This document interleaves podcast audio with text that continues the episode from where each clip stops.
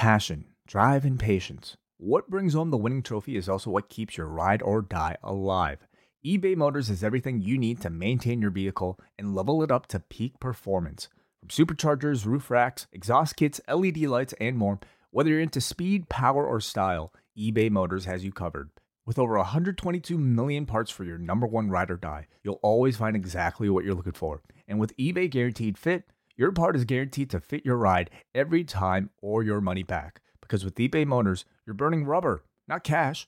With all the parts you need at the prices you want, it's easy to turn your car into the MVP and bring home that win. Keep your ride or die alive at ebaymotors.com. Eligible items only, exclusions apply. What's so special about Hero Bread's soft, fluffy, and delicious breads, buns, and tortillas?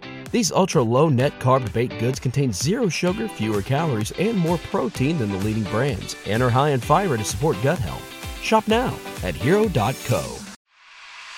Rewind the dynamite from the post wrestling site. AEW, lighting up the fuse. Sit back and enjoy the bubbly. As we hear from John and Wai Ting. Where we're going, we don't need roads. And if the buck stops here, this thing might blow. Everything you hear are opinions of the show. And if you don't like it, go to the forums and let them know. And we are live with Rewind to Dynamite. John Pollock here alongside Mr. Wai Ting as we are coming out of blood and guts. Lots of them. Lots of blood. I mean, not so many guts, but um, still, you know, I'm sure you could use your imagination. Potential injury to Santana during this match. Oh, yeah. He, uh, it looked, and I, and I totally missed it watching it, but saw after the fact where he delivered this, this Uranage to, I believe it was Daniel Garcia. And it looks, it looked like his knee gave out and in coming down, almost like posted with his arm on top of it. It's, uh, it was, it was hard to read where the exact injury was. Well, that might have been the spot, but, um, because yeah, he kind of just disappeared after afterward and wasn't there on top of the cage with everyone afterwards. Hopefully not something serious, but, uh, that was being noted, but uh, there was so much going on during this match. It was, uh, trying to keep track of everything was a, was a task. Yeah. And I don't know how much these guys were worried about that injury bug that's been going around. But Dude, match like this. it's at um i mean when, when you're when you're watching and there's the injuries we are aware of at AEW. God knows that there's probably others um th- that exist. Mhm. And then you're watching this and there's Sammy Guevara being thrown off a cage and it's just um man, I, It's I the don't know. Well, it's like, are the expectations too high at this point when we're starting to just, it's one after another. We might have another potential injury coming out of this match. I mean, not to say it was, um, the, the most, uh, risk, uh, the most risky, uh, maneuver, but regardless, They've been wrestling like this, you know, for decades now. like Yeah. this, uh, I don't know, like this for decades. I mean, they go pretty hard on Dynamite, you know, throughout at least Dynamite's existence and, and really just this style, you know, that that's been taking place um over the indies, just everywhere else, you know. So um this just happens to be a really big string of unfortunate incidents and a lot of it not necessarily from matches like this. Well, we're going to get into all of uh, Blood and Guts, but off the top, we wanted to go over uh, some of our plans for the summer for Post Wrestling Cafe members. Uh, Friday is a brand new month, and it's going to be a very busy summer on the Post Wrestling Cafe, and that will coincide with our G1 coverage. So we're going to get into that, but uh, this Friday, our first show of the month will be Rewind to SmackDown, where Wai and I will be back to chat SmackDown, Rampage, that's going to feature the Rampage Rumble another AEW specialty, the Battle Royal, always a favorite. And uh, we'll also be previewing Money in the Bank. So that's coming up on Friday. You've also got MCU later coming up this week, and uh, we'll be continuing into the month of July. How how long does Ms. Marvel go for? I think six episodes like most of them. So um we're halfway there.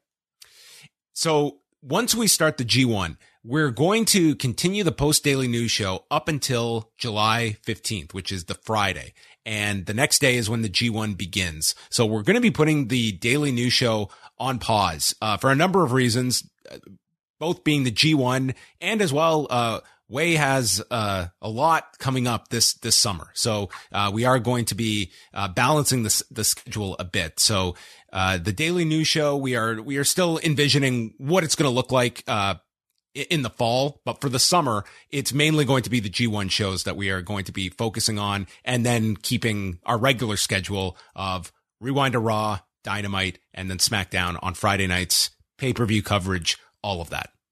Yeah, correct. Yeah. Uh, I'll be going on paternity leave, basically. So, uh, starting in August. So, I have no idea what my availability is going to be like after that. Um, so I think we're going to reassess a bit later on. I mean, we love doing the post daily news updates every day at one o'clock. We love the crew that that's, that's here, but, um, we're choosing to prioritize our G1 coverage, which is something that we've been doing every single year and, uh, having to honestly reassess whether or not we can even fit the daily news into our schedules after that. So we'll do this run of, you know, maybe two more weeks and then we'll, we'll just kind of reassess and go from there. It, it's going to be figuring out both of our our, our, schedules of what is manageable. I think as many people can imagine, like it's, it's a pretty daunting amount that we have assigned ourselves to at, at, this point. So this is going to give us a natural break to kind of reassess everything. And when Wai does come back, then figuring out uh, what works for Wai, what works for me, and what works for you too, the viewer and listener. So um, that is going to be um, figured out over the, the coming months, but we will be doing the new show through July 15th. And then the G1 shows begin July 16th. Uh, Wai and I will be attached to all of the shows in, in different, uh, pairings and incarnations. Uh, but that will run through August 18th. We'll have several guests joining us throughout the month and coverage uh, of the G1 as we dive if, into. If there are any news or notes, I'm sure maybe we'll get into some of that stuff as well on these shows. Yes, yes, we will be looking at uh, other stuff that um, you know, if there is something major like newsworthy, of course, we'll, we will mm. be covering those on the other shows or even doing uh, a breaking news show if it warrants it. So all of that for the summer. You will have no shortage of content if you are a post wrestling cafe member, and we will be back with uh, one more rewind away on July the 12th, where we will be doing Judgment Day 2000. So you can look forward to that as we go back 22 years to another match that took up an hour of television time and, with The Rock and Triple H. And just released on Tuesday, our latest edition of Rewind Away, going back to 2012 and Destination X, where Austin Aries introduces and uses option C to trade in his X division belt for a shot at the World Heavyweight Championship, and uh, also featuring Joe versus Kurt Angle, and also Christopher Daniels versus AJ Styles in a last man standing match in the midst of the Claire Lynch storyline. So yes. That was a lot of fun. Plus, um, rising stars Mason Andrews, um, Sanjay Dutt, Lars Only. Oh, um, yes. Who were uh, who are some of the others we had? Dakota Darsow. Uh, tough to remember right now. That opens yes. match. Yeah. Yes, many uh, to check out on uh, Destination X. Uh, you join the Post Wrestling Cafe. You also get access to all of our archives going all the way back, including 113 editions of Rewind Away and so much more. And it mm-hmm. helps support post wrestling, uh, first and foremost. So, uh, we appreciate those that jump on board the Post Wrestling Cafe. And the new month begins Friday, Canada Day, no less. What, what, what better way to celebrate Canada Day? Yes, with us on Friday night. Mm-hmm. All right. On that note, we will be jumping into blood and guts from the Little Caesars Arena in Detroit, Michigan. Man, could you even hear this crowd? I mean, what was up with them? They were all like sitting on their hands for two hours. I mean, it, at least be a little excited that you're at a wrestling event. I mean, man, I had to turn the volume up. I'm like, we're 13,000 bunch of empty seats here. Was that the number? Uh, they said 13,000. Uh, WrestleTix had put out their last number they put out tonight was just over 11,000.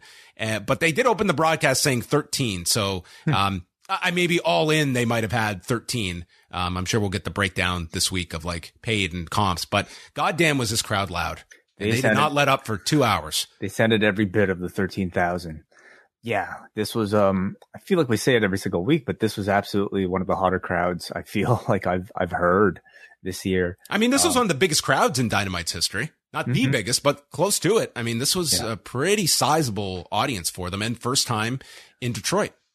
And I imagine a lot of Canadians in attendance, including our own Braden Harrington and Davey Portman. So follow their adventures on their social media. I'm curious if people from from Toronto Like if, if a high percentage went down, like it is the middle of the week. It's not, it's not the shortest trek down to Detroit. It's, uh, you know, it's still mm-hmm. a four plus hour drive. And that's, that's why I always look at like Wednesday. It is a, it is a tough night to get people traveling, but, um, maybe Braden and Davey were indicative of a, like, this is the closest. If you're a fan in Toronto, this is the closest that AEW has come so far. And it's not just a random edition of Dynamite. You know, it's, not, it, it is a big one. It's a blood and guts. It's a pay per view level feeling uh, of a dynamite. So I, I think it, it probably would be one that a lot of people took time to make the trip. Yes, it's uh, it was that show where you're like, you know what? If I'm gonna get glass and skewers, then let's let's get in the let's get in the truck and get down to Detroit. Mm-hmm. It opened with Orange Cassidy and Ethan Page, and Orange Cassidy, Pixies are gone, they're out. Jefferson Starships, Jane is now the new theme for Orange Cassidy. Yeah, so this is what he used in the Indies. Uh, the idea? Yes, yes. Yeah, yeah. So Fightful reported this uh, a bit earlier. Tony Khan was not so happy that some somebody leaked this information. Uh, we didn't get it on Sunday, but they finalized the deal. And did he say that he was song. upset this got out? He was not upset at, at, the fact that it was reported. He was more, I think, upset that somebody within whatever inner circle that would have been aware of this had this information out somehow. I so, mean, yeah, that's who cares. Um, well, people went nuts for him. He came out, big, big reaction here, and mm-hmm. he's out with Trent and Chuck in the tie dye tracksuits. Tie dye tracksuits, sure. Why not? Everybody's investing in kooky gear these days. Dan Lambert cut a promo while he was carrying a, uh, a container of orange juice and he's surprised that Orange Cassidy is strong enough to pull up those skinny jeans. And he's facing a real heavyweight in Ethan Page and points out that unless Chuck Taylor and Trent Beretta can show their manager's licenses, they need to get out of here. And he's just being berated by chants of shut the fuck up and then bullshit as Trent and Taylor are sent to the back in their tie dye tracksuits. And it was deafening here as they were getting all over Dan Lambert. And this match Orange Cassidy worked this match as Orange Cassidy. And the idea was Ethan Page was Andre the Giant. And this was going to be, uh, Hulk Hogan trying to slam this man. He worked this like he was facing a 400 pound man that he had to, uh, that he had to outsmart and beat in different ways and then build up to the most simple thing in the world, a body slam that got a pop then Uh, louder than just about 90% of the stuff on this show. It was, it was an incredible structured match. So he's trying for the body slam early, but he can't lift heavy Ethan Page. And so he hits a tope suicida. Page puts Orange Cassidy's hands into the pockets and just nails him, hits him in the gut and works out over him during the break. Cassidy blocks the ego's edge by putting his hands in the pockets to block it and then hits a stun dog millionaire moments later. Can't do the body slam on the second try and then hits a tornado DDT. Lambert gets on the apron and Cassidy is tapping at him, drinks from the orange juice and then ducks Page, hits the orange punch spits the orange juice in his mouth into Lambert's face, orange punch to Ethan, and he hits the body slam. This crowd goes insane. This was WrestleMania 3 for this Detroit audience, and they erupt. Cassidy pins him in 11 minutes and one second.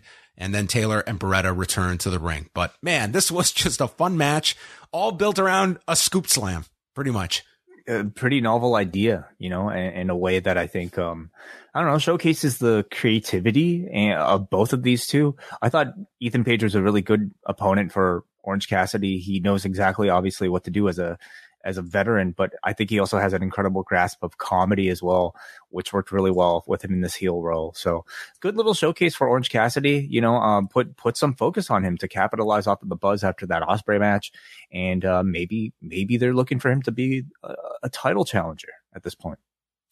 Yeah, very very much. We'll get into this battle royal that's coming up on Friday, but he he is in that, right? Yes, he is. I don't know. I didn't look at the graphic close enough, but I've got I've got the list here. It? Yes, yes. Okay. Uh, we'll, we'll, get that later. He is in it. So per- perhaps this was your idea earlier today. Maybe it happens. Schiavone brings out Christian Cage, accompanied by his black turtleneck, and he was asked by upper management to apologize for the comment he made about Jungle Boy's father last week. And he says, "I apologize that your entire family isn't dead, so that they didn't have to witness me ending you two weeks ago." But then he retracts that, stating, everyone except for your mom. I wish was dead. And he's getting on the crowd saying classy as always, Detroit, calling this a scumbag city. And the only thing that Detroit has going for it is being close to Canada. And he requested a match tonight, but never said that it was for him. And instead he introduces, it's gotta be, it's gotta be Luchasaurus. It's exactly how it felt, isn't it? Yeah. I mean, Luchasaurus suddenly transformed into 1998 Kane. Like even the way the theme went, the flames, it had such a Kane vibe to it. Totally. And and the reason why he is even helping out um uh, uh Christian Cage here. I mean, last week we got some sort of mention of Marco Stunt. I have to imagine this is some form of blackmail that, you know, Chris something something Chris he I mean Luchasaurus must have eaten Marco Stunt or burned him alive. Um, he, he could have, yeah, like, uh, like, uh, like Kane's parents, maybe. Yeah. It's the same mystery of what happened to Marco Stunt. Mhm. So yeah, he comes out, you know, if, if they could get the real Kane, I mean, this guy would be the ultimate heel right now in most states, not all of them, but I do not want to see that man on any TV states. show. Well, yes. Um, very, very questionable figure. So Luchasaurus comes in and he is facing Serpentico. That's, that's his opposition tonight. And he just murders this dude. Uh, wheelbarrow suplex, slam off the shoulders. And then he applies his version of the snare trap, which includes a nerve hold to submit Serpentico in 52 seconds. And then at the request of Cage, he chokeslams Serpentico onto the floor. hmm I love the fact that you know these two are getting sort of singles focused now. The the tag team obviously has been fantastic, but I mean they've kind of reached their ceiling, and at this point, I I see a lot more potential in the two of them being singles stars on this level before they might eventually pair back again. I'm kind of curious about this mystery. You know why Luchasaurus has suddenly gone heel, and uh, I think Christian will do some good work with them. I don't know if um I don't know if I'm really that into it though. Like this with this first outing, um, th- there's something that I think is kind of missing from like uh Luchasaurus, where I just don't necessarily sense like the. I don't. It's not that scary to see like like a guy who's so kind of steeped into what is essentially a bit of a comedy gimmick, you know, doing this like dinosaur thing while also being a heel. So I think they're gonna have to find an interesting way to make him a bit more serious. You know, Yeah, th- there's that. I mean, it's certainly like trying to present this guy as a literal monster, um, which sometimes can be a stretch. Um, but this Luchasaurus character is a stretch by its by its very nature. Um, yeah, and if it's it can very work, tongue in cheek. I mean, it's like another Orange Cassidy, isn't it? You know, yes, very long tongue in cheek. yes. So, Oh, um, yeah, but it, it very much feels like they're going like for the same kind of dynamic that Christian had with, with Tomko, like his uh, his problem solver. Hmm Yeah. Schiavone is in the back with Wardlow and Scorpio Sky, and Sky brings up how he beat him at St. Patrick's Day Slam back in March, and they have agreed to no physicality here in the back. Maybe they should just have a sign that just stays there in every backstage segment, no physicality, instead of us having to reiterate this, that, that they came to an agreement earlier today not to beat the shit out of each other backstage. So Sky says, I'm not a security guard that you're going to toss around. Wardlow is done talking. You can bring everyone from American Top Team. I'm going to take your title. So Sky issues a challenge for a street fight next week. Now, I have two thoughts on this. Number one, for Scorpio Sky, the champion, to issue a challenge to defend his title in a street fight, I think the only way this can make sense is if literally all of American Top Team is showing up next week and it's a mm. plot to beat Wardlow Yeah, definitely. Because otherwise it just made Scorpio Sky like why why would you invite this? Um and and maybe they are going to do some big angle with American Top Team. I I have kind of given up on Jorge Masvidal having any like they did that huge angle and it just went nowhere with Jericho and maybe the UFC involvement uh precludes that from happening, but yeah, th- this has to be to me some setup for um for Wardlow to be just overrun by Sky's backup. I mean, at this point, we kind of know the formula for Wardlow, and we know what the crowd responds to with him, right? It's to see him take on multiple, you know, security guards or just like a bunch of people at once. It's the visual of seeing him being uh, this kind of like, you know, held down, uh, oppressed, you know, um, uh, person who just wants a, a fair one-on-one beatdown of, of his opponent. So I definitely think that if you're not going to get ATT, maybe you'll get you know just a bunch of random wrestlers in MMA clothes or something like that. Maybe wearing affliction, you know, a bunch of uh, MMA fans uh, attacking Wardlow. Where are they next week? Let's uh let's take a look here. They are in oh they're in uh they're in Rochester next week. So maybe it's going to be uh a bit of a far trek. The uh the Northeast uh, indie scene will be uh MMA fighters by next week. We'll see. Maybe. All right. Next was uh, Max Caster and the Gun Club coming out, and Max Caster cut a rap, taking a shot at the Juggalos. Oh asked, yeah, Detroit. Yeah, yeah that was that was wise. How are you going to cheer a white guy doing whiteface? Referring to Danhausen, and said that he will make them drink all the tap water in Flint, which was just like what a, what an, what an atrocious person. Oh man, yeah, I know. It's I, I just I, mean, I, just watched uh, that John Oliver segment on, on Sunday, and it was like thirty minutes on like the the water supply from the from like the Colorado River. So I I just watched this the night before. So man, that's like w- water is not something that we need to be. uh Water's off making, limits, uh, dude. It's a sensitive subject. Yeah, it is. It is. But so. he's not a sensitive character. Not at all. No. Danhausen comes out, dude. It was deafening for this guy. He is mm-hmm. out and he says he found some people that are pretty good at wrestling. And out came the Steiner brothers. It was FTR walking out as the partners for Danhausen. And they've got their three sets of tag team championships after Sunday's win. And they start, they take over with the advantage on Danhausen until they go to break and there's a hot tag to Dax. And Dax does the rolling Germans. Uh, both Cash and Dax do rolling Germans to the gun club. Cash ends with a pescado to Colton And then Dax continues with the rolling Germans on Austin, hitting six in total. And then we had this, th- this spot that it just looked like this kind of fell apart. So Austin goes to take a hip toss from Dax, but he loses his footing on the landing. So then Austin goes for his own hip toss and this totally gets messed up where they can't complete the hip toss and it looks like they just crack heads and Dax looks pissed and they're just laying down together, almost like regaining their, their bearings. And Taz is just saying, well, Dax tried to block the hip toss and Dax eventually just gets up and goes to tag Danhausen, who comes in, calls for the GTS on Austin when Bowens rises from his wheelchair. So we got WrestleMania 3 in the opener. We got WrestleMania 17 here with Linda McMahon rising from the wheelchair and uses the crutch and misses Danhausen and hits Austin Gunn, allowing Danhausen to pin Austin in nine minutes and 37 seconds. Hmm. Yeah crowd was again electric for this one. You know, just the combination of Danhausen, a fan favorite, with FTR as a surprise, even bigger fan favorites. Um, it, it really provided a, a, really crazy atmosphere. Um, I thought the match itself was just kind of, you know, maybe a little bit disappointing considering like FTR's presence in it. I thought it was maybe missing some hot sequences in the finish and the hip you know, toss stuff to me like really just it was like came to a screeching halt at this point like it just felt like it, it they totally fell off the mm-hmm. the page with, with with one another before it but yeah this was one that really just relied on on the crowd being so hot as they were i, I wouldn't say this was uh, this is probably not one that uh, ftr was uh cheersing to in the back with uh with alcohol Oh, they deserve a, a, bit of a like, you know, whatever. The reception was good. Big surprise at the end, although I thought like the crutch thing was a little bit clunky, but maybe that part of that will, will play into the story of whether or not, you know, Bowens might have intentionally done, done, done the attack.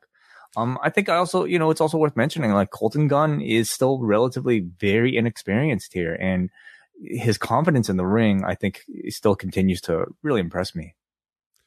The Gun Club and Acclaimed are in the ring and Austin's all pissed and it leads to Billy shoving down Austin and siding with Max and Anthony as Colton and Austin leave. So he has new kids.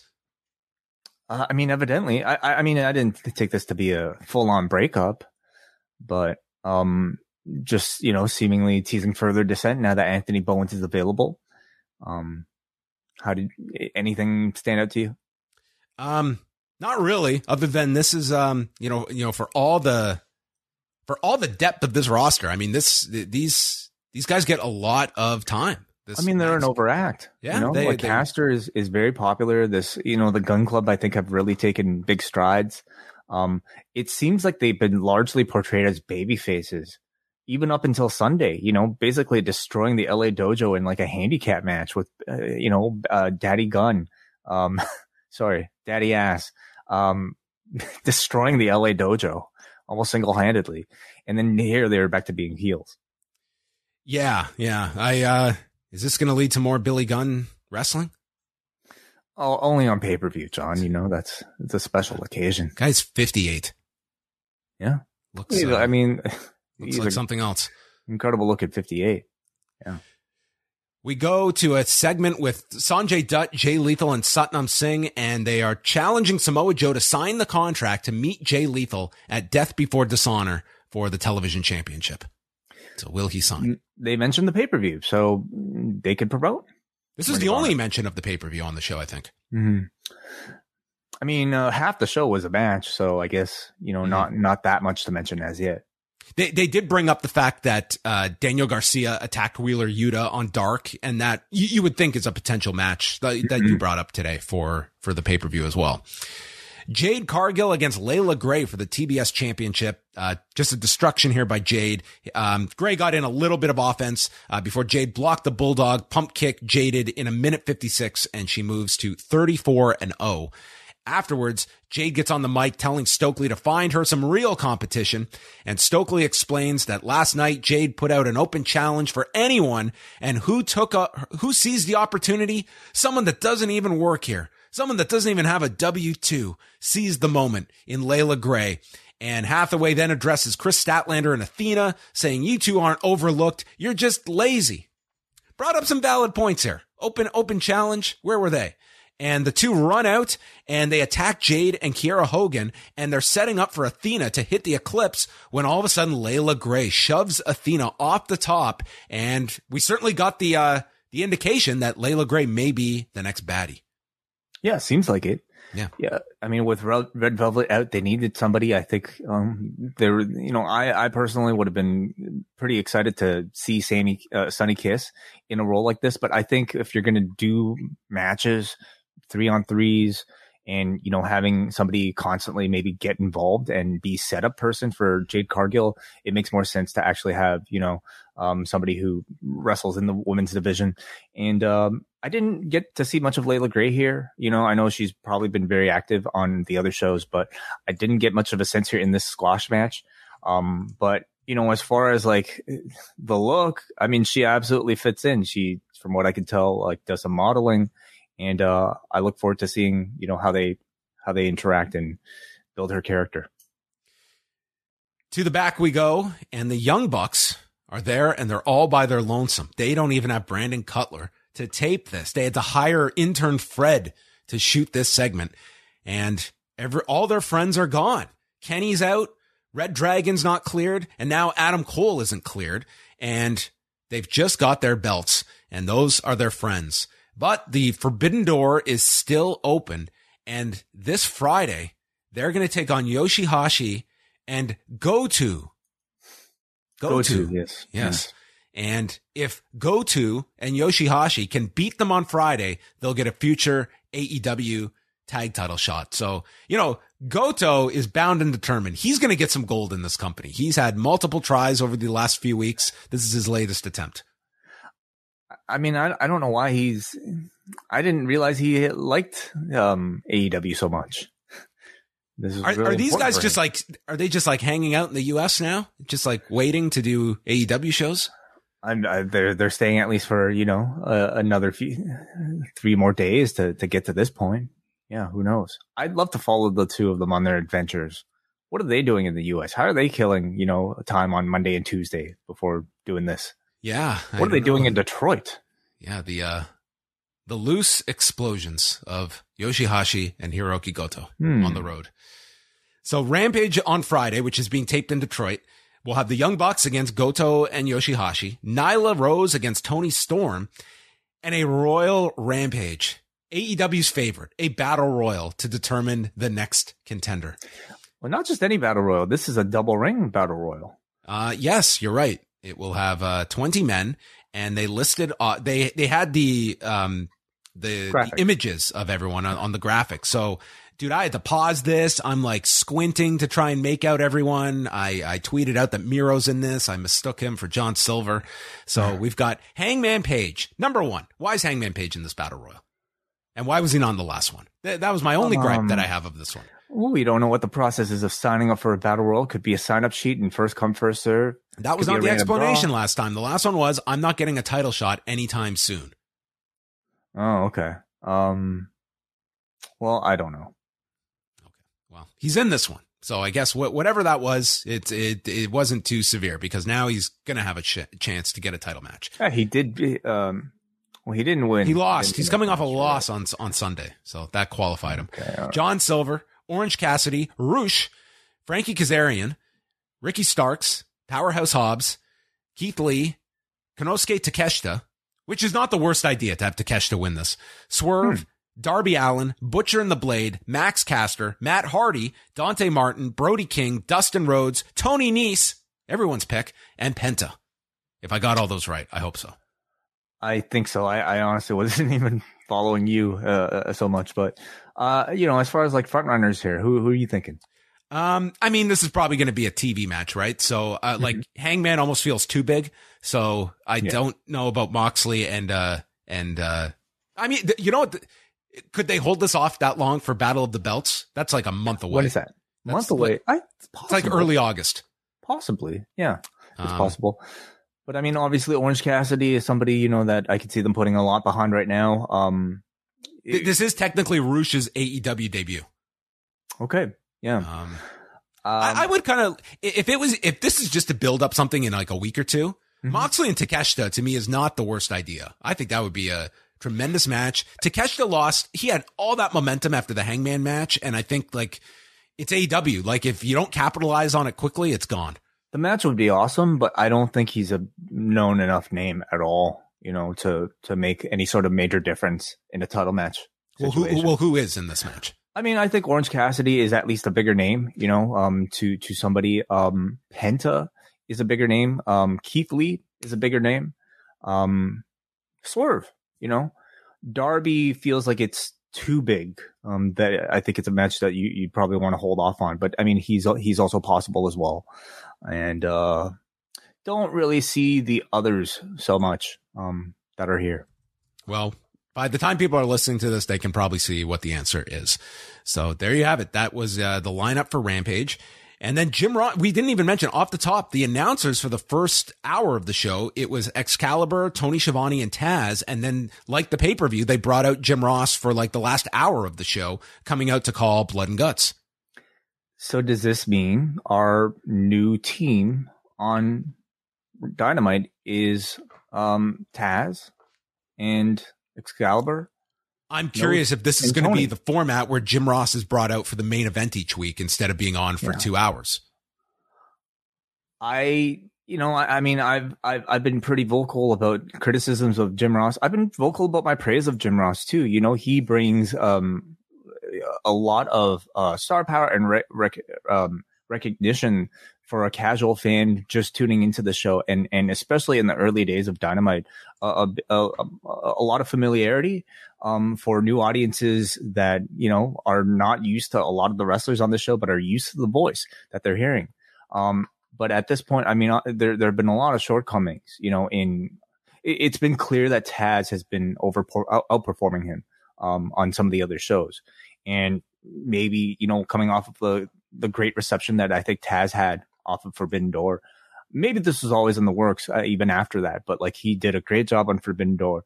I'm personally happy to see them do this while retaining the specialness of Jim Ross. In fact, making Jim Ross's appearances feel more special that the way the way they used to um, for certain matches on WrestleMania or big WWE pay per views, where his voice just kind of adds like a bit of special luster, you know, attached to it. And I think for Jim Ross too, he tends to do the best with wrestlers that he knows the best. And that's often people in the main event, you know, stories. I'd love to see Jim Ross though, if he's not going to call as much.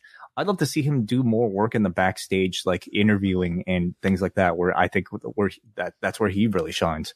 So I'm I'm if this is a permanent setup, I I'm I'd be very happy with it. Yeah, I, I think this show needs more of those kind of sit downs, but I, I think they're very conscious of non wrestling content on this show. I think there's a concern mm-hmm. of when it, there isn't wrestling that people are going to tune away and, um, you know, and, and they're going to have their, their data that, you know, s- supports or, or counters that argument. Um, but I, I, think, you know, using Jim Ross for like the big match, I, I think he can still be very effective in that role mm-hmm. when it's the big title match. And, and you also make it special. Like when he comes out and this guy got a huge reaction when that music played and he came out. Um, and, mm-hmm. and the same on Sunday. So we got a really nice video package for Blood and Guts featuring comments from Dean Malenko, uh, from Ruby Soho, speaking about the people that Eddie Kingston trusts that are in this match and also people he does not trust, mentioning Claudio and then other comments from Excalibur, Schiavone, and setting the scene for what was mostly the entire second hour of the show, uh, dedicated yeah. to Blood and Guts. You know, you're speaking of video packages and uh, I mean, a video like this, you're not always going to get a big match like this to promote on Dynamite, but um, when you do, or even if you don't, I, I, think this sort of video package really does help create that much more anticipation and you know uh, audience retention. I hope you know when it comes to um, main events, it, it, it just like it it was um it it was great to hear like non-participants speak about it, and in particular Ruby Soho, who played a big part in the match, but this was just kind of their way of setting up her relationship with Eddie Kingston. Or at I like that. Know. It set the run in like like for those that forget about like the Kingston Ruby connection. Like this yeah. this video package at least refreshed that for you and and it totally made sense instead of people um, questioning why why is Ruby running out. And for a match like War Games, I mean, you know, having a, a name like a Tony Schiavone or a Dean Malenko occasionally pop up just to kind of talk about their experience with it, I think adds a whole lot to the grandeur the entire presentation. So the Jericho Appreciation Society continue the trend of big matches. They come out in matching outfits, this being red top hats and red mesh shirts. Because of blood, I guess. Yes, I guess so. Yes. Although this would have been a great time to use white. Yeah, yeah. They had talked about doing their, their Backstreet Boys outfit. They could have just been all in white here. I mean, they would have been, it would have been red by the end. Ortiz had like this red and white paint all over his face and his bald head that just, this was such a cool look for him. Yeah, yeah. He's, he's going to make the bald head work for him for sure. Re- Regal joins commentary. He's just screaming. Jericho's going to get his comeuppance tonight. So the way this is structured is that two start with a four minute period, and then every three minutes, a new entrant enters until all 12 are in the ring, and then it's submission or surrender when the blood and guts portion begins. And starting off the match, like the last blood and guts, was Sammy Guevara, who was in there with Claudio Castagnoli. And we start this match at 908 p.m. Eastern. I love it. I love it. Like usually Rampage or sorry, Dynamite has like so many matches that are announced uh, last minute and this was pretty sparse and much like um much like the Destination X that we reviewed, John, you know, when you have like, you know, fewer stories to focus on, it just tends to I did not feel tired watching the show at all, ever. Um so I never feel I tired it. watching Dynamite. I sometimes feel winded. Maybe exhausted is is more maybe the better term. Yeah, I'm I'm very curious to see how this second hour does mm-hmm. and because at the same time we can look at the fact that, you know, if it's starting at 9:08 p.m. and like there there will be some audience members who might believe that okay, this is going the full hour. I, I can come back for the final 15 minutes here. It's true, but I mean, it's such a spectacle. It's not mm-hmm. like an Iron Man match where, like, you know, it's just kind of. Yeah, you have a clock that's literally telling you it's going to be the whole second hour. Yeah, yeah, exactly. And and Blood and Guts has different participants every time. You're you're gonna miss a lot of big spots and a lot of blood if you're not watching the whole time. So and I, skewers, I you're gonna miss skewers if you if you try that strategy. Yes. What's so special about Hero Bread's soft, fluffy, and delicious breads, buns, and tortillas? These ultra low net carb baked goods contain zero sugar, fewer calories, and more protein than the leading brands, and are high in fiber to support gut health. Shop now at hero.co. I really like the way this started, where Claudio and Guevara are on opposite sides of the two rings and they're just staring. And it's like the calm before carnage. Mm-hmm. And then they just meet in the middle and they go at it. It was a, a great visual to start the match. Uh, can Daniel I, Gar- can I tell you what was so great about this segment was like, Claudio launches into his European uppercuts, and you have this commentary team that almost feels like it's selected specifically for Claudio Castagnoli, where they're just breaking down the European uppercut and why it's so special when he does it. Regal says it was taught to him by his old tag team partner, Dave Taylor. Taz goes on to like break, you know, break down the why why his height makes that uppercut, you know, that much more makes the swivel that much more like you know effective. I don't know, whatever, but it, it just told me like this is a great team, and this is like already you know surpassing any sort of like presentation that this guy had in his WWE run. So Daniel Garcia is the third one in, and the giant swing gets interrupted on Guevara when Garcia enters. And this dude's in his red do-rag as he enters. And then they double team Claudio uh, throughout the break. Uh, Wheeler Yuta is in fourth and he continues with the rolling Germans, which are kind of becoming his spot here and following up on the success they had at the pay per view. And I kind of wonder if like this is something that Yuta has found that ha- people have become kind of synonymous with him in just this week that mm. I don't know if Dax needs to be doing them on the same show. Well, who gets to keep it, right? Like, because Dax is, was doing it before Yuta, and somebody else was doing it before Dax. Um, so I don't know how much communication they should have in the back. Who gets to keep the sharpshooter on this show, John? You know, like it's there's going to be a bit of overlap, but well, maybe um, that's Claudio and Garcia will have that showdown yeah, who keeps the sharpshooter? And yeah. um, and it's not even again. There are sometimes like th- th- these rules that we have imposed that oh my god, two people can't have the same thing. Um, maybe they can. Yeah, or maybe Yuta just has to has to like find his own slight variation on the on the whole thing. So he hits those. Claudio Claudio must have delivered like a hundred European uppercuts in in this match. Pop ups, running versions, everything. Regal brings up it is Johnny Saint's 81st birthday today. I'm sure he was watching Happy this. Birthday. He could he could have been one of the Blackpool Combat Club members on this show. Hager is in fifth, and Claudio and Hager each toss one of the other guys into the opposite ring, and they stare down one another and they go at it. The crowd is chanting "We the people."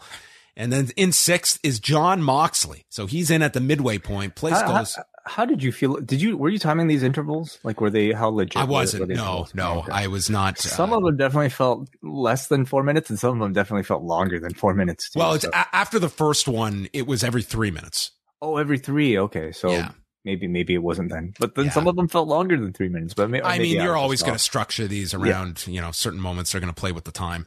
Um, Moxley is in and he brings a chair. He's also got a fork, so he slices open Garcia with the fork. Then they hit a heart attack on Garcia, and Claudio does a military press on Guevara sending him up in the air to come down into a cutter by Moxley. That's another one. Somebody has to, you know, uh, figure out who gets the dibs on the cutter. I mean, everybody seems to have that. Right Claudio's is wrecking shop as he's come in here. Places chanting AEW. Angelo Parker is in seventh, and the Blackpool Combat Club all take turns attacking Parker. And Hager then nails Claudio with a chair shot to the ankle. Ortiz is in eighth, and this is where we see Jon Moxley uh, dump some glass onto the mat, and he pile drives Parker onto the glass, and Parker just bleeds buckets here. I mean, he, at one point, they hang him upside down from the truss, um, totally out of like the age of the fall angle in, in ROH, like just a grotesque visual. He, he looked like a rack of meat in a butcher shop. It was crazy. Yeah. He probably had the most blood on this, in this match. Was Domino's taking out any ad inventory during this, during the picture in picture? Yeah, I don't know. Yeah, I don't know if we are uh, I mean, there were no pizza cutters in the match, you know, like the Nick Cage, uh, Nick Cage. I, I hope this match forever silences like the discussion of oh what's what's TNT uh, or TBS comfortable with okay this. anything okay they could bring a gun into the ring and blow a guy's head off and it'll be you know what it's entertainment I mean that said though are they limiting a certain level of um advertiser Oh, I, I believe me, I don't disagree that like this kind of match is going to when AEW first started and they did the, I think it was after the first lights out match, but it was after some violent match.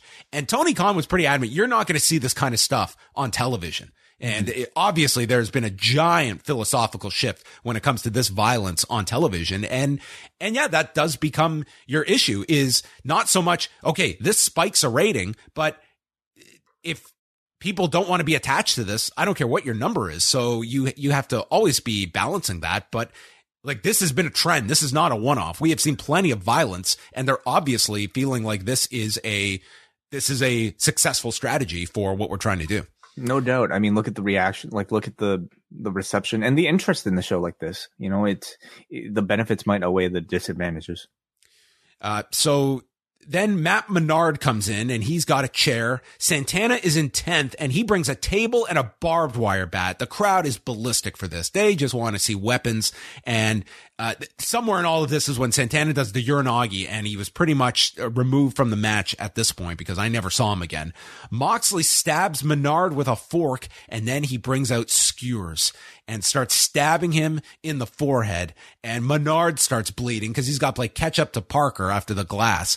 I don't think we've ever had skewers before in AEW, have we? I don't think so either. Yeah. Um, well, there's a first. You know, breaking new ground.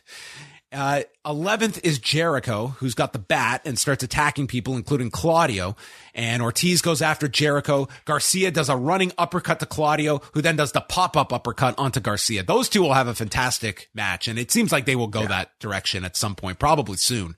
Yeah. And then Jericho is standing tall as the countdown begins and Eddie Kingston is the final entrant coming in at 12th and the bell rings to start blood and guts as everyone is entered just rewatched the um, Santana yeah. injury, and and yeah, that knee. So it looks like the knee, right?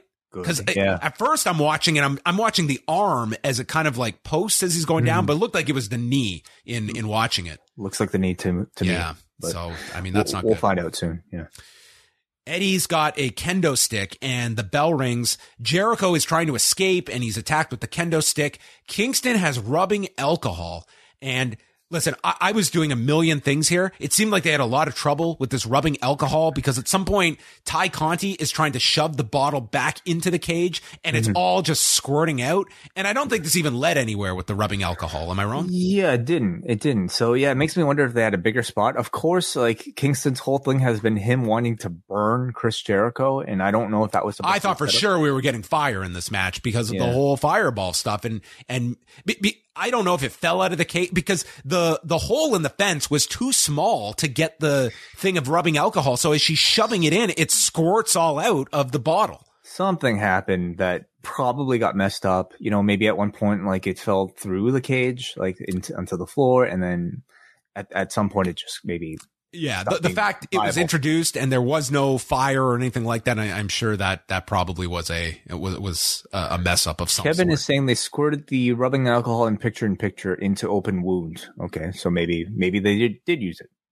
Yeah, I, I, I don't know if that was the the sheer purpose. I mean, isn't that helping the picture. wound? You know, you're cleansing the wound. That's yeah, kind of, that's uh, that's to me not exactly. No, maybe maybe it was. You know, um, yeah, but Eddie did that as soon as he got in. He was like squirting it at Jericho and stuff. It's like I I would imagine. And, and Conti was physically trying to get it back to Jericho like he needed it and then right. emptied the bottle. So we're going to get the podcast uh, from Chris Jericho explaining everything. I'm yes, sure. we'll get the whole breakdown.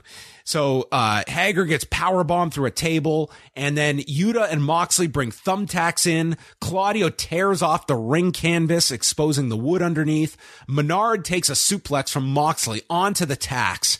And then this is when Ange is uh, hung upside down on the metal truss as he's bleeding. Just uh, what a what a photogenic moment. Jericho uses a fire extinguisher on Kingston, and this is when Tay attacks the referee, grabs the key to open the door, and Ruby Riott runs down to attack Conti, and um, the place is going wild for this. Mm-hmm. Conti is taken out by Ruby, and this allows Jericho to get out of the door and for whatever reason climb on top of the cage because only good things happen when you leave to go to the top of the cage. was there some sort of escape he was uh, trying for? Like, was he trying to flee somebody maybe? I mean, the door was opened by Tay and he just exited and then climbed. I guess that was the idea. Yeah, he was fleeing, but I, yeah. I would flee to the back. I wouldn't flee to a yeah. place where I have no escape from the top other than down. So he eh, gets on top and Kingston follows him. And listen, for this, these last 10 minutes, I don't know how many people are like flipping through channels in this day and age, but if you are and you saw this, you're stopping on this. It's like mm-hmm. the long shot of everyone on top of the cage. Kingston and Jericho are going at it. Guevara climbs up and Kingston tosses Guevara off the cage through the landing area on the floor through like the setup that they had. Uh, so that was your, your big crazy spot, uh, off the top of the cage. Kingston and Jericho are alone. We go through picture in picture with these two for, I just hope that all of the other guys knew that the cameras were on Kingston and Jericho pretty much the whole last 10 minutes. And I just hope they weren't doing anything because none of it was showing. So these other guys, I don't know what was going on because it was forever that they were on top of this cage. Well, they probably weren't just, you know, lying down and talking to each other. I mean, well, I hope they, no one was like getting dumped on thumbtacks, is what I'm yeah. saying. Or well, doing anything that they thought that they were on camera because they weren't. It was a long period that it's just focused on Jericho and Kingston. I, I have to imagine in their mind, there's still 13,000 people here that they weren't just going to, you know. But no, relax. everyone's looking at Jericho and Kingston. If you're in this arena yeah. and you're, you're, watching those two on the top, you're not paying attention to whatever's going on in the ring. Hmm. So there, uh, so uh, Claudio, I've been pretty good this week. I haven't had any Cesaro slip ups. Uh, Claudio climbs up. Menard follows him. I thought Menard is like climbing to his, his demise. There's a giant swing to Jericho on top of the cage, which was close enough to the edge that man, if you ever got dizzy delivering this this swing in your Claudio, my god, my goodness, I uh, yeah, it's really scary. I mean, he's he, you know, it was like it, it, was about like the same distance from like you know the the ropes, and he's never like it's. It, it, I would say it's almost like impossible, but still, like what a visual, you know, what a scary visual. I mean. Um, and that's what really this match is so much about, right? I mean, and I, I, why I think it's so great for television. The fact that you have two cages, how many people, like whoever is flipping through the channel sees that this is a very unique thing. And especially, that's especially the case when they're all up there. So as Claudio finishes the giant swing, uh, Menard prevents him from applying the sharpshooter. So Eddie applies the stretch plum on Jericho while behind him, Claudio applies the sharpshooter on Matt Menard and Menard taps before Jericho can submit. And Kingston turns around and realizes he didn't win it for his team. Fucking Claudio did. And yeah. Claudio's just acting like, who cares? We won. And Kingston is so heartbroken that he did not win it for the team. And then the rest of the Blackpool Combat Club and Ortiz uh, climb to the top of the cage. No Santana and Claudio's theme plays as the show ends and they are victorious. Great match. I had a lot of fun watching this entire thing. Um, it's hard for me to compare it maybe to last year's as well, but like just maybe comparing to my overall enjoyment of War Games matches, like I thought this was definitely up there. These tend to have uh, maybe under Tony Khan's supervision, you know, a much more old school vibe to them. Where I mean, so much of the focus is just the blood and the violence and great babyface comebacks, you know, uh, with, with the um with with the the various entrants here. Um, it certainly delivered on the violence, maybe blood and guts even more so, you know, than prior war games matches, like focusing on the blood aspect a little bit more. And it certainly delivered on that. And you got your thumbtacks, you got your, your glass, you got your big spot on the top of the cage. Um, I thought it was very satisfying in that sense. Uh, the finish, I, I understand what they're going for. I, I felt like maybe it was a little too like, too storytelling for a match that I think was so focused on like spectacle. And um, maybe a lot of people don't have much of an issue with it. I think for me, at least, partly it's the fact that because of this Forbidden Door build, I don't know if you necessarily established Eddie Kingston's desire to want to win this match by beating Chris Jericho that well yet.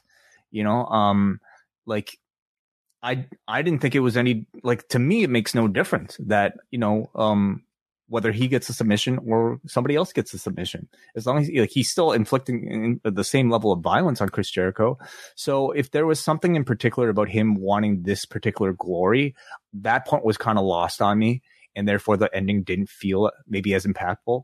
The other thing is I feel like a lot has been made about this Eddie, like Eddie Kingston, Claudio Castagnoli rivalry that that's supposed to have existed and seeing the outcome of this match, this felt like more like the genesis of that dislike rather than, you know, whatever's supposed to be a continuation from the indies, for instance, because Claudio is just like dapping Kingston afterwards, like they're best friends. Kingston's dapping him, like even though he's disappointed, but he's like, ah, you got me this time. But it was not this intense hatred that I I feel like I, I was kind of led to believe in, and that's fine. Like you want to see the stories play out on TV, but it just it felt like this was more the opening chapter, and I don't know if maybe the audience we got ahead of ourselves with like expecting too much uh, to begin with with, with their their hatred of each other.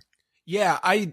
It's not like they haven't explained it somewhat, but I think you really had to be paying attention for that spot at the end of the pay per view where Kingston like storms off from from Claudio, and I mean it, it, was brought up in commentary, like subtly referred to, like they have past issues. But this is one example where I think at minimum, if you had had an extra week to kind of explain, here's the new guy, and now he's on the team with Eddie Kingston all of a sudden, and mm-hmm. how are these guys going to get along?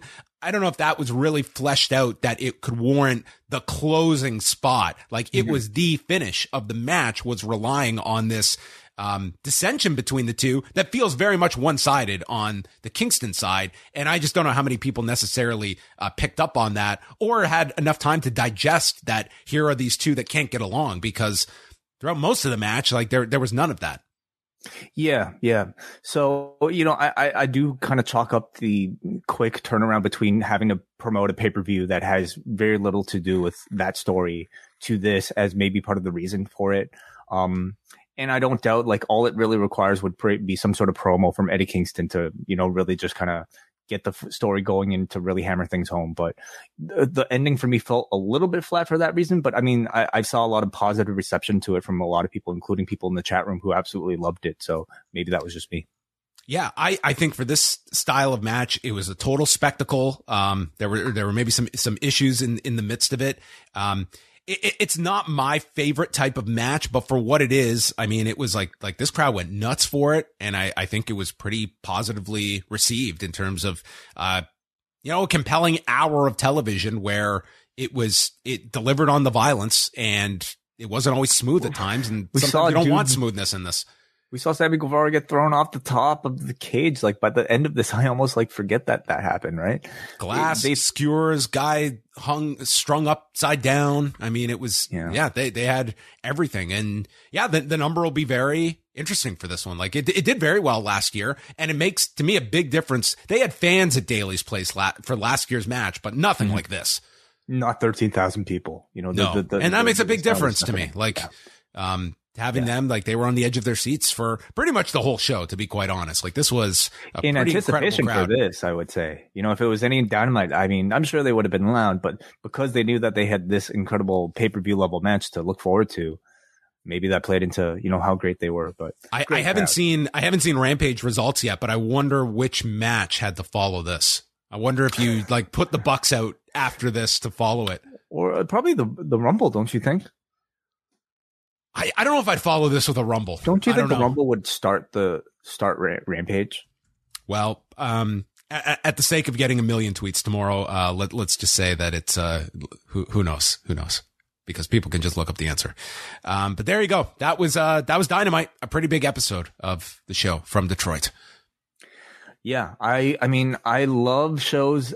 I love albums that are like shorter, like you keep it to 10 tracks, but if they're all great tracks, I tend to come out of the, the album thinking that it's a great album versus something that's like a double album with a bunch of filler and like 10, 10 of the same great songs.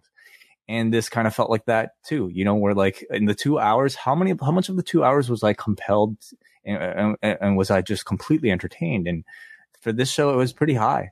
Um, the, the, the first hour, I mean, I, I think uh, the crowd really carried a lot of that stuff along, but no, I'm not thinking about anything from the first hour. I'm thinking about that entire incredible match at, at the end. So thumbs up. All right. Um, where do you want to go next?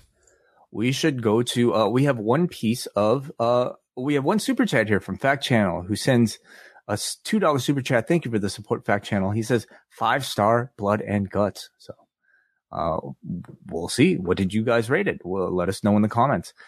Okay. Um, let's go to feedback, John the form. Noah from Vaughan. Guys, that was freaking insane. And that ending was just perfect as it sets up Eddie to go after Claudio for stealing his moment. Huge props to all involved in making both Anarchy in the Arena and now Blood and Guts into spectacles that will be remembered for years to come. Do you have a, a do you have a preference of Anarchy in the Arena to this because they came in such close proximity hmm. to one another? I kind of lean towards Anarchy in the Arena.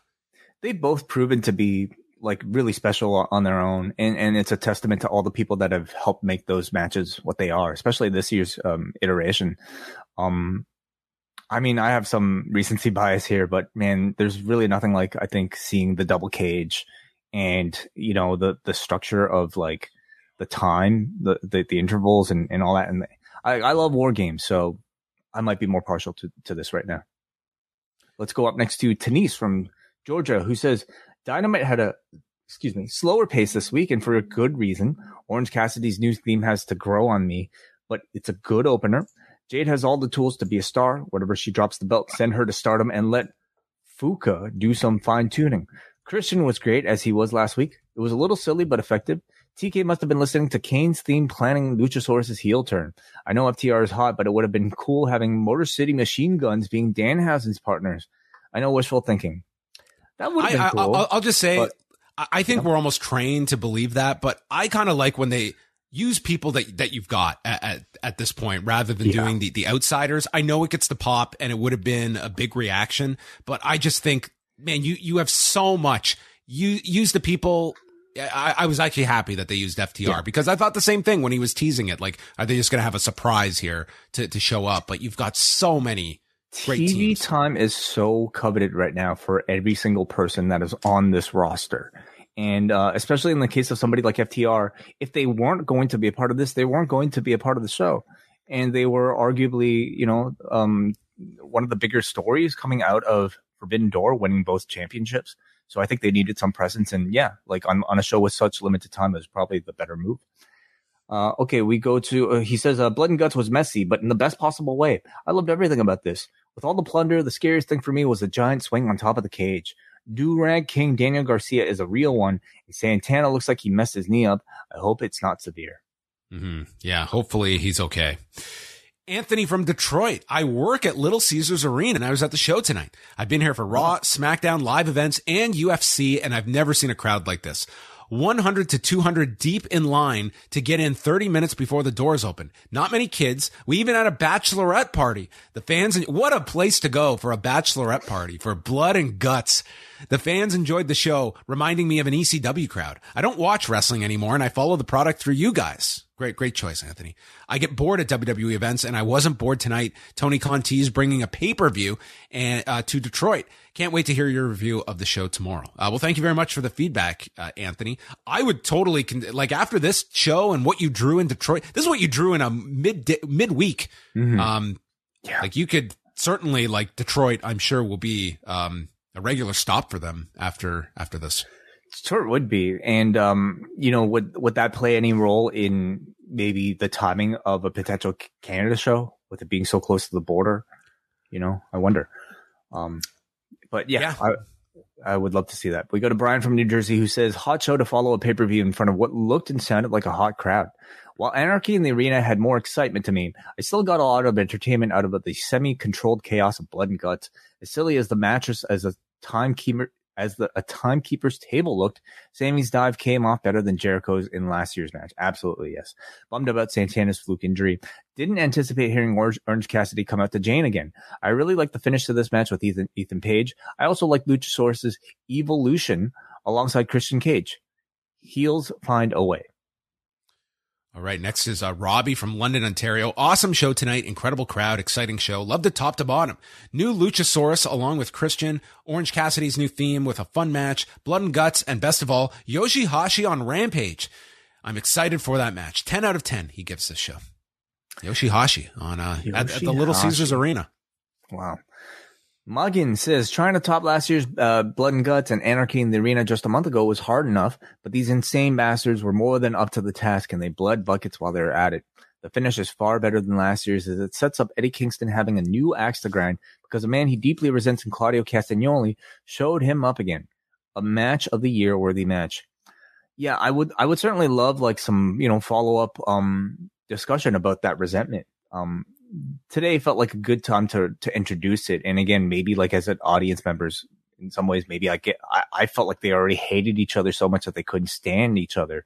But it seems like um we're maybe just at level one of like the hatred right now. Yeah, I, I'm with you. Like at the end, it was more like a, ah, you got me and not a, I want to kill you kind of vibe.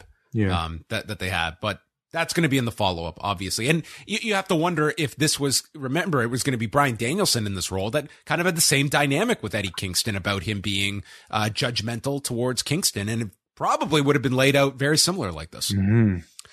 Last word goes to Jay from Colorado in the middle of the show right now and just wanted to chime in and talk about how incredible this crowd was. Also, Orange Cassidy's new theme is perfect. Any idea why they changed it? Probably just to change it up. I, I don't know. I don't know if it was some issue with like um, licensing the the Pixie song, but I didn't I didn't mind the switch at all. I, am not I'm not certain either, but um yeah. All right. Thanks everybody for the feedback tonight and checking out the show. Uh, Thursday, it's going to be myself with Eric Marcotte on the Post Daily News Show. We're going to get Eric's thoughts on Blood and Guts if you watched it. And then we will transition over to UFC 276 as we get set for two title fights on Saturday at the T-Mobile Arena, the other half of the Las Vegas doubleheader coming up uh, that we will have coverage of both shows this weekend. We will have myself and Wai Saturday night after Money in the Bank, and then Sunday, Eric and Phil Chairtalk will have a UFC 276 post show. So all of that can be found at postwrestling.com and subscribe to Post Wrestling on your podcast app. Give us give us those five stars, folks. Throw them at us. Don't throw them at these these matches. Seven if you can. Come on. I think we deserve it. Break the system. Yes. Um, all right. And Thursday night, you will get Wai Ting with MCU later with Karen Peterson joining the crew and WH. That is do you think, correct. Do you think WH watched Blood and Guts? Uh, I'd be very curious. Actually, I'm guessing not. It's not No. really his cup of tea. Is You it? could just see the the skewers come out and WH is uh Yeah, then he's flipping the channel. he's a softie. I don't think he likes blood so much. Probably. Okay. That's it for us, everyone. Thanks for watching. Rewind to Dynamite.